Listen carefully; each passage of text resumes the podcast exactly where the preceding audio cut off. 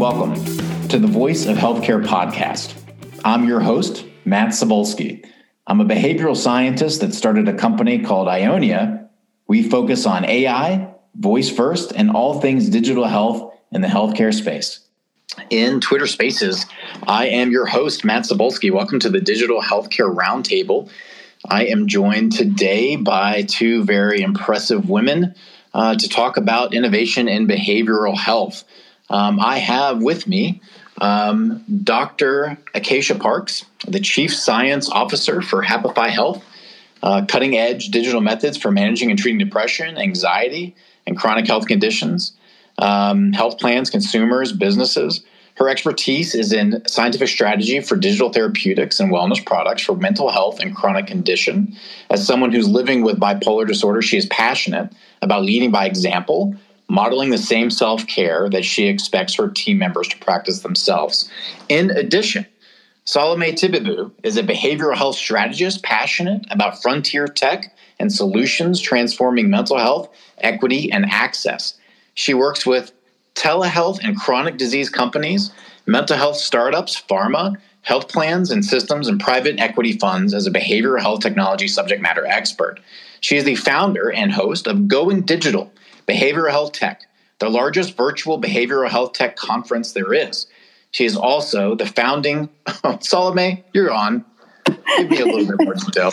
Thanks so much, Matt. And um, yes, also founding fund director of the Upswing Fund for Adolescent Mental Health, a philanthropic fund focused on supporting organizations who deliver mental health services to adolescents of color and LGBTQ teens. Um, I'm just so excited to be here. Thanks so much. It's wonderful having you both on the call. Acacia, say hello. Thanks for having me. I'm here. Yeah, welcome. Um, we're going to get started. We have sort of a short timeline and we have a lot to talk about. Uh, I was fortunate to be connected to both of these women uh, in regards to behavioral health. And we sort of talked about what we wanted to share their thesis, who they are, and what they're doing. So, kind of opening it up to both of you. Um, let's start out with talking about issues regarding access to behavioral health.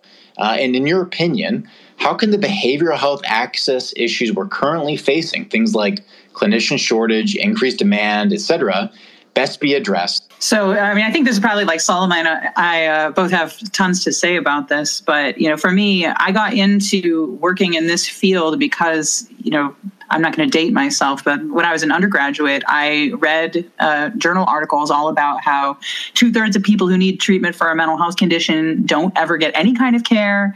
And uh, these sort of stark numbers of, you know, maybe between 20% and 25% of the population having some kind of a mental health issue. And that utter disconnect and the fact that that was, I'm just going to say it like 15 or 20 years ago. That was like 20 years ago now. Like, how are we still having this problem? So I'm glad we're talking about it and some of the ways that technology are trying to tackle it. Um, it to answer the question, I, you know, I think it's um, it's essential that we understand and that uh, everybody agrees that there is indeed a shortage of people who can provide the kind of care that in a perfect world everybody would have access to. And so this is not about replacing uh, care providers at all. It's about the fact that we need more because there's no way to train enough humans to uh, to service the need in uh, for for mental health care uh, in in the world. Uh, as Dr. Parks alluded to, there's never going to be enough providers to meet the demand anytime soon. And so, you know, similarly, I came into this field with my own lived experience uh, as a teenager with anxiety and OCD. Um, I struggled quite a bit, and there weren't really any tools or resources online to help me at the time. And so in 2006, I started a blog called Anxiety in Teens. And um, since then, it's just amazing how much advancement we've made in innovation and technology. But what I'm most interested in is how are we actually leveraging that technology to be able to make the most of what providers we do have and ensuring the right level of care is going to um, the right individuals. Totally agree. And, you know, I, th- I think that's uh, ultimately where this whole field is headed. And I think maybe like digital health had to spend 10 years um, zigzagging a little bit to realize it. But, you know, Sol- what is saying, um, I, I completely agree that it's, it's, it's about helping uh, helping people find something that they can engage with so that once they've done that that tool can maybe be the jump off point that gets them connected to the right thing. And the right thing might be an automated digital thing. It might be uh, a meeting with a doctor. It might be some hybrid of those things, right? With um, and you know Solome, I first met Solome because um, she was doing this cutting edge work with digital tools that people can use between therapy sessions, right? So the, this hybrid approach is also a, a very real possibility. Mm-hmm. Yes, that, how fun. Such a small world and so exciting to reconnect after all these years. Hopefully, I've learned a little bit more about healthcare since those college days. yes, definitely a small world. Um, yeah, but I, I, think you know it's uh, th- there's a whole uh, variety of different ways people can engage with healthcare, and we're learning that more and more during COVID, um, where you know maybe some of the traditional methods uh, aren't available, and people are having to find new ways to get healthcare, telemedicine, and all of these kinds of things. That it becomes more a mess of if a person doesn't come to that doctor as the first step, um, how do we sort them to the right thing? Well, listen, um, we're getting started here, and this is going to be a bright conversation. I'm going to pivot real quick if I don't mind, if you all don't mind. There has been a bunch of news lately about teens and their health. Uh, what innovations in teen behavioral health hold the most potential in the year ahead? Uh, yeah, I, I, can start on that one. So, for me, um, I've had the great pleasure of uh, taking um, a close look at this space because in the last year, um, I, along with Panorama Global and Pivotal Ventures, which is Melinda French Gates' personal office, and some other family offices, have come together to launch the Upswing Fund for Adolescent Mental Health, which is a philanthropic fund focused on supporting organizations who are delivering culturally sensitive care to LGBTQ teens and adolescents of color. And so to date, we have funded um, almost 95 organizations nationwide. Um, many of them are direct service providers, uh, traditional mental health clinics, or community based organizations. But we've also funded several system enabling nonprofits that some of them are focused on designing and delivering digital technology to adolescents. In addition to that, I've had the great pleasure of being an advisor to Hope Lab, which just launched Hope Lab Ventures, investing in youth mental health startups, as well as the Telosity Fund, uh, also focused on youth mental health startups. So it's, um, I'll just say, I, I really haven't heard employers and insurers ask about youth mental health interventions like they have in these last 18 months. The demand for services for youth, um, for children and adolescents and their mental health has just exploded. And uh, unfortunately, I think COVID was a, a huge catalyst for that but um, excited to see all the innovation happening in this. Yeah, I can definitely echo that as well. Uh, you know, we uh, at, at Happify had uh, developed a team product primarily because of requests from employers that we work with to have something that the teens of their employees could use, and uh, it's been interesting because. Um, this product, like we we launched a, a research trial um, probably two months ago now, and it's uh, it's been really interesting to see because I, if you had asked me at least two years ago, if you had asked me what it was going to be like to run a clinical trial on teens, I would have told you engagement's going to be a big issue, right? Getting their attention, finding them in the first place. And I have to say, in this clinical trial, like these are some of the most adherent uh, participants that we've had in terms of the level of interest and engagement. Um, it hasn't been hard to find them. And I, think that, as Solome noted, uh, that's partially a sign of the times, right? That uh, there's there's kind of a growing interest in uh, in receiving mental mental health support that maybe wasn't there before. So um, it's been really interesting to see that we could, you know, engage teens around their well-being um, and their stress um, and have some success with that, given that there are so many things competing for teens' attention. And why don't we pivot there? What is competing for their attention in regards to social media? And what sort of ethical um, conundrums are you sort of grappling with with your your work? I mean, I think, you know, it's uh, not even specific to teens, but like one of the most common questions that I get anytime I speak anywhere is uh, how do you know that the the social media and the social, you know, the engagement with technology that you are fostering is actually good for people and that it's not kind of uh, going to the other side of the um, the bell curve into you know unhealthy social media use or unhealthy technology use. And it's you know extra timely with this news about uh, you know Facebook and and some of that internal data finding um, that for teens that at least with um, with Instagram that um, not only was it not great for their mental health, but they liked it more the worse it was for their mental health, right? So, like, we have this, and I've published research about this kind of uh, phenomenon before that people don't necessarily know what's healthy for them. And in a, a, marketplace full of options, they're not necessarily picking the one that's best for them um, in terms of their mental health. They might be engaging in something um, not deliberately, but engaging in something that could be making things worse. So, um, it's not necessarily an answer so much as like, yes, that is a very timely question. It's very important. It's something we spend a lot of time thinking about. Um, you know, if people are gravitate, sometimes people gravitate towards things that aren't healthy, and it's harder to get them to engage with things that are healthy. Um, Solome, I don't know if you have thoughts on that as well. I'd be interested to hear. Yeah, yeah, really good observations. Um, I guess the only thing I'd add to that is um, it is at least on the bright side it does seem like several social media companies are trying to do some things that are are helpful on that front. You know pinterest is launching their pinterest havens on world mental health day. Um, snapchat has new lenses focused on how teens can um, support one another with their mental health.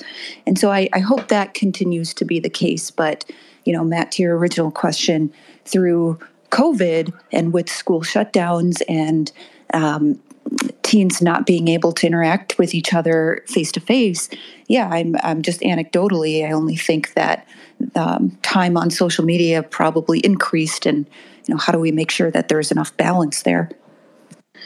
Yeah, that's, yeah. A, that's a huge deal, um, particularly with kind of social media engagement, where sort of the natural thing that I think we can all relate to is that you see what other people have, and you either feel better about yourself because you have more, or you feel worse about yourself because you don't have as much. Um, and there's like really extensive uh, research about this in social psychology about social comparisons and how they affect us. And the, the upshot is that no social comparison is good. Like looking at somebody else doesn't actually make you feel better if they have less. It definitely doesn't make you feel better if they have more. Social comparison in general are pretty bad for well being. And uh, a lot of social media is built to uh, that's the sort of the culture of you know being on Facebook is to kind of uh, show your life at its best, and it's not intended to make people feel bad, but kind of just does inherently. So uh, yeah, how do we how do we provide content about ourselves without that comparison? Uh, let me take this yeah. a little further. What kind of adults do we create uh, with the environment that we have now with social media and basically just wheels off, just no guide rails? Well, ones that aren't as used to making those connections face to face and you know, Dr. Parks is the clinician Stop here. Stop calling me Dr. Parks. We've known each other for like 15 years. I know. You'll always be Dr. No! Parks. But um, yeah, I mean, we just have to make sure that teens are developing those skills that, you know, that that only come to be when you're face to face. And i think that's real. After missing a couple years now, one at least of school there's plenty of data showing how especially underrepresented youth uh, are there are gaps in learning. And now i'm sure gaps in social skills too yeah, one of one of my daughters actually graduated high school in the middle of the pandemic, and like, so you know, she was in school, and then uh, you know, her school shut down. And if you can imagine what it's like to be in your senior year of high school, and you're trying to figure out what you're going to do next, and then partway through the year, everybody just stops going to school. Basically, classes didn't happen, and then she was done with high school. It's like that's a, that's an odd jumping point for uh, entering adulthood and figuring out what to do next. It's uh, there's a lot of uncertainty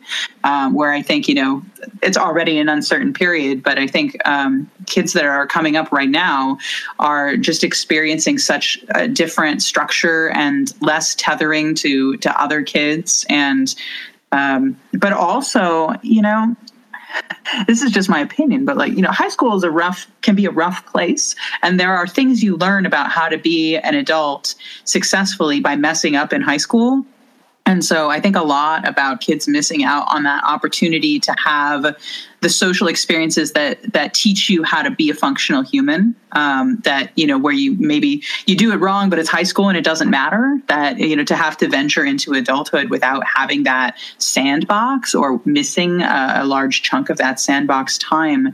Um, you know we don't know how that will play out, but it it seems from a developmental standpoint uh, rough. Right uh, you know, I've heard once that um, I forgot who it, said it, but you know, there's a, a an innate sort of emotional skill set you're born with, and then there's a skill set you're taught. And the combination of those things is where we land into adulthood and might sort of explain some of the support and guidance we might need um, to be healthy and have great well being. Um, now, this is where Happify Health sort of steps in on the access question. And Acacia, early on, we were talking about Happify Health's AI uh, tool set um, and that tech and uh, combining human touch with it. Um, given that we do have needs for mental well being across the country, the world, tell us about Happify Health's AI and how it's being applied um, to support and treat and offer therapeutics to someone remotely. Absolutely. So, I mean, I think, you know, there are multiple layers where people are using AI in this space. Um, I think it's relatively common to see AI um, leverage towards the kinds of precision care topics Solome and I were talking about earlier, where you're you're literally just trying to like learn as much as you can about somebody and then direct them to the right thing given what you've learned. Um, certainly, RAI can do that, but uh, one thing that I think is really special about um, what uh, what we're working on is the ability for an AI to have some features of a human, um, so that it's like your um, the equivalent of you. I'm just making this up, but the, the equivalent of you like going to a doctor's office and spending some time talking to the nurse before you are, um, you know, seeing the doctor, and the nurse asks you most like all the kind of hard, heavy lifting questions, um, but does it in a way where they're sort of, you know, empathic and they're also chatting with you about your day, and they, you know, they remember some things about you. So it is a bit more of a personalized human experience, and in some ways even has some features of speaking to, you know, a human therapist, um, you know, where therapists are training the model so that it, it has that kind of empathy. Um, we're doing research now to kind of understand how well we've achieved that, but that's the goal is right. Given that a person, not every person who wants to see a therapist can speak to a therapist, can we train AIs that are enough like a therapist for folks who uh, maybe don't have so severe of a mental health need that they might get what they need from that? Um, it's pretty radical, right? But given that there aren't enough therapists out there, so it's not like we can just facilitate access, there aren't enough um, it, are there is there a subset of folks who may not need an in-person therapist but may benefit from talking to an AI, uh, and that's something that we've been we've been working on for the last few years. Yeah, I'll just say it was nice to have um, a little of this at my conference this last year. As the, through the Happify presentation, it was really exciting to learn about the work that you're doing. Um, you know, we had all sorts of vendors, but I was really struck by Happify's ability to help bridge that gap you know, as we've discussed, there really aren't going to be enough providers anytime soon. And Happify has really invested the resources to um, evolve your tech to make sure that folks who could use that in the meantime, you know, again, not a replacement for therapy, but going back to the right care at the right level at the right time. Um, I think that's really a great example of making the the best use of the resources we do have. Is there something, a moment, an anecdote that you find to be compelling? I mean, back to that concept of precision care. I mean, I think that's where, um, you know, so when a, when a person, so one of the things that I find, just to step back for a second, is that the average person that comes into any of our uh, products is more distressed than the general population. And that makes sense because we seek help when we're in a moment of crisis or when we're feeling especially bad. It's not like, oh, I'm feeling great. Let me go look for something for next time I feel bad, right?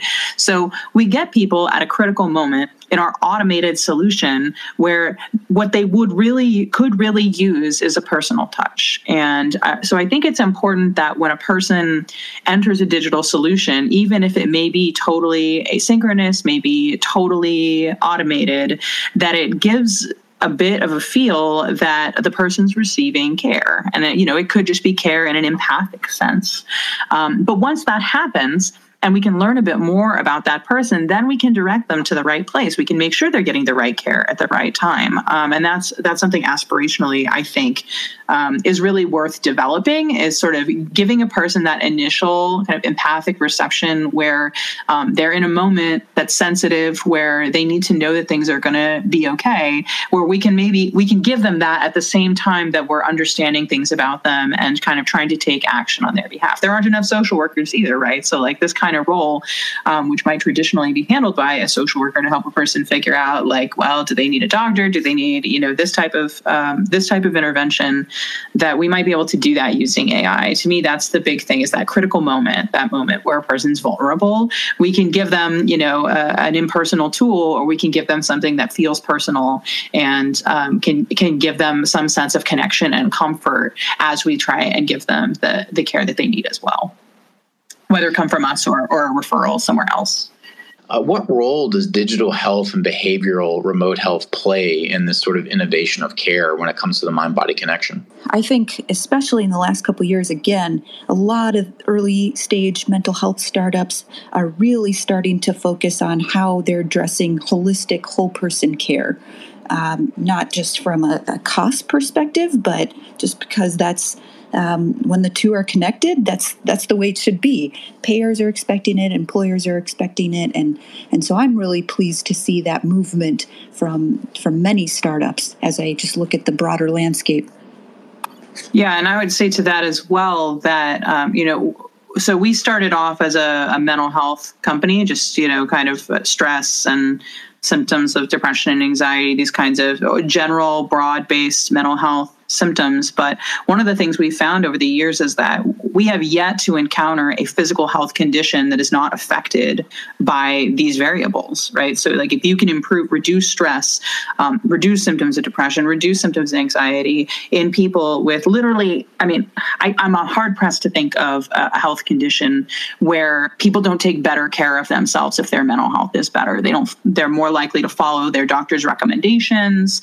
Um, they're more likely, they're less likely to end up in a health crisis because they're taking better care of themselves. So, like to give you an example with diabetes, right? So, like there are all kinds of steps that need to be taken to care for a person if they have, say, type two diabetes, um, and if they don't, they end up in the emergency room, right? And that's that's not good for anybody. Um, and mental health, uh, mental health plays a pivotal role in people's level of empowerment to care for themselves, um, as well as for their overall energy levels and um, their sort of uh, their confidence confidence that they they can, as well as their energy to do it. So, um, this is one place where we found, you know, if we reduce uh, mental health symptoms uh, in in, a, in any given health uh, condition, we see that uh, there are improvements uh, in in their quality of life, of course, which, which, is worthwhile, but sometimes also in the in the condition itself because they're caring for themselves better. So these things are just in, um, intertwined uh, it's impossible to d- disentangle them.